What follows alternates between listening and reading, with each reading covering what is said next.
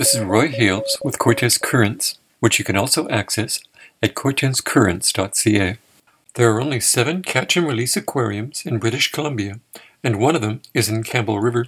The Discovery Passage Aquarium is also the first building dedicated for this purpose in British Columbia.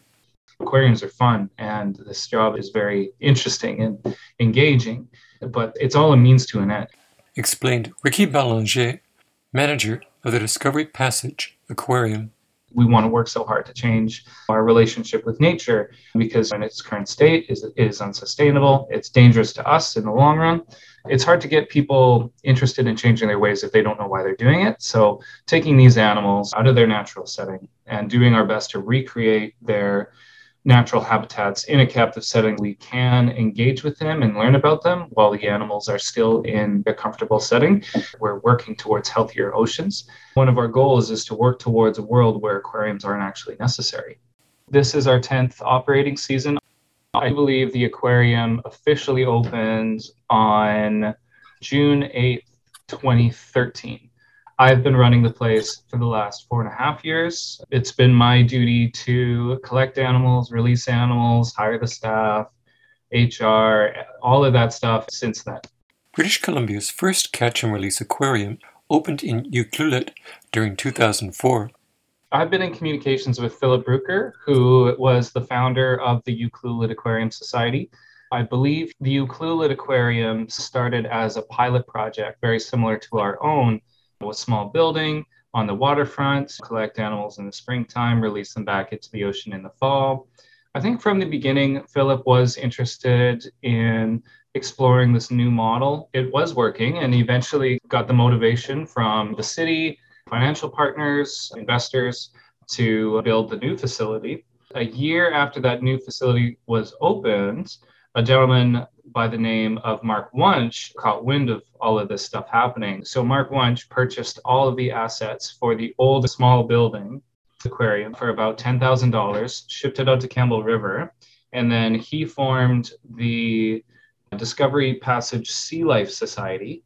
They built the building, installed all the plumbing. We basically did a carbon copy of what Philip Bruecker had started in Ucluelet with the idea that however many years down the road, we follow the same path where we upgrade our facility assets, we either sell or donate to another small community that's hoping to accomplish the same thing.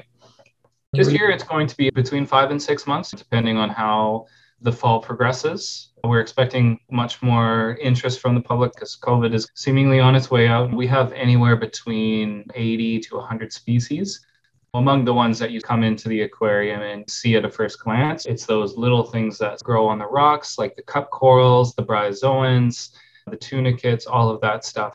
When you start counting those up, the number of species that we have just gets higher and higher and higher and higher. We have Pacific salmon that we get from the Quinsam Hatchery. They donate 15 coho and 15 chinook per year. We have a giant Pacific octopus, which we collected by hand this year by yours truly. Her name is Raisin. Octopus husbandry can be a little bit more complex. We installed some water chilling infrastructure to make sure that the water didn't get too hot for her because we did have that issue during the heat wave last year. Beyond that, it's a myriad of crab species, perch, rockfish, anywhere between 8 and 12 different species of sea stars, sea urchins. We aim to get one of everything. There are some species or some groups of animals that are much more difficult to care for than others. Every once in a while, we will bring in a challenging species and see how it handles captivity. If we do start to see the early signs of stress, or for whatever reason we believe that it's not a good fit, then those animals get released prematurely. An example of that was a basket star, which is one of my favorite animals. It's a sea star that has five arms, but the arms actually split in two. So it's like this dendritic net of arms that they splay into the seawater and capture plankton to feed on. They're one of the most beautiful animals that we have in our area, but they are sensitive to warmer temperatures. Last year, we had it for about a month, and then we started to witness the early signs of stress, and one of our volunteers brought it back out to the reef it was collected from.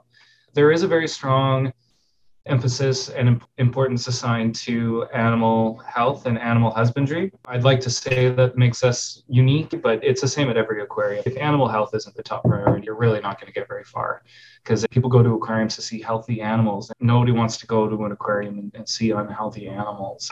How do the uh, sea creatures respond after being caged for six months? That's an interesting question. We really don't know how intelligent some of these animals are.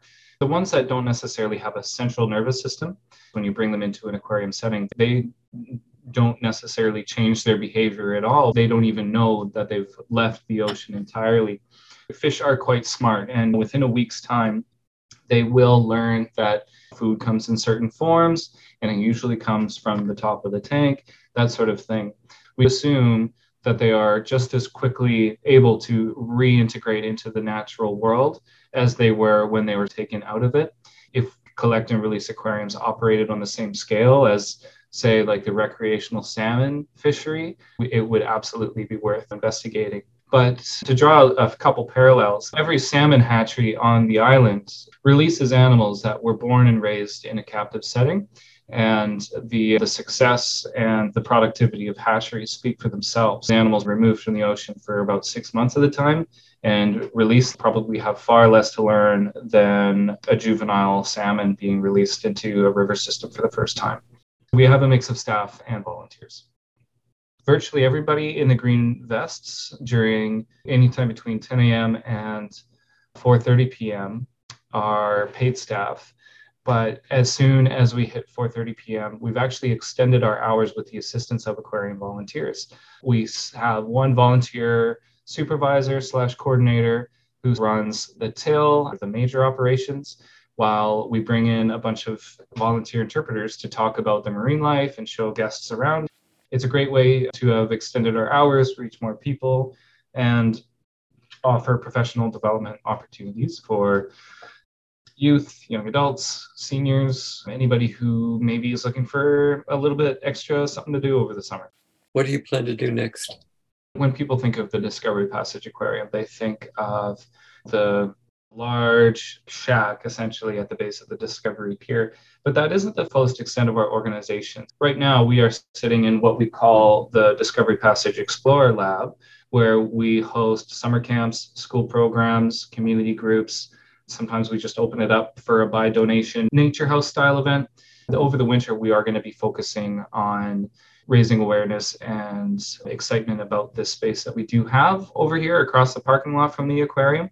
We can't actually operate in this space over the winter because the aquarium does get fairly cold. We plan on actually maintaining a small collection of our animals from the Discovery Passage Aquarium particularly the intelligent ones or the ones that have maybe learned a little too much about life in captivity. We're going to continue on with our education and our programs and our ocean literacy searches. Over the next five years, we have entered into discussions with potential funders and government bodies about the possibility of expanding the size of our aquarium to something not necessarily as big, but on a comparable scale to what they do at Ucluelet finally fulfill that goal of a permanent, well polished facility. That would be our big dive into sustainable uh, economic drivers for the region. At this point, we're open to all sorts of ideas and quite excited about all of them. That's our long term goals. One of the other things that we'd like to do is use the aquarium as a focal point of conservation, whether it's surveys through citizen science we have the facilities to do a little bit of lab work here and there. We have been surveying sea stars around Campbell River to assess their populations and their health for a couple years. We'd like to do more of that in the. We do currently have a second permanent full time staff member or semi permanent. We are currently searching for funding to keep this person employed indefinitely.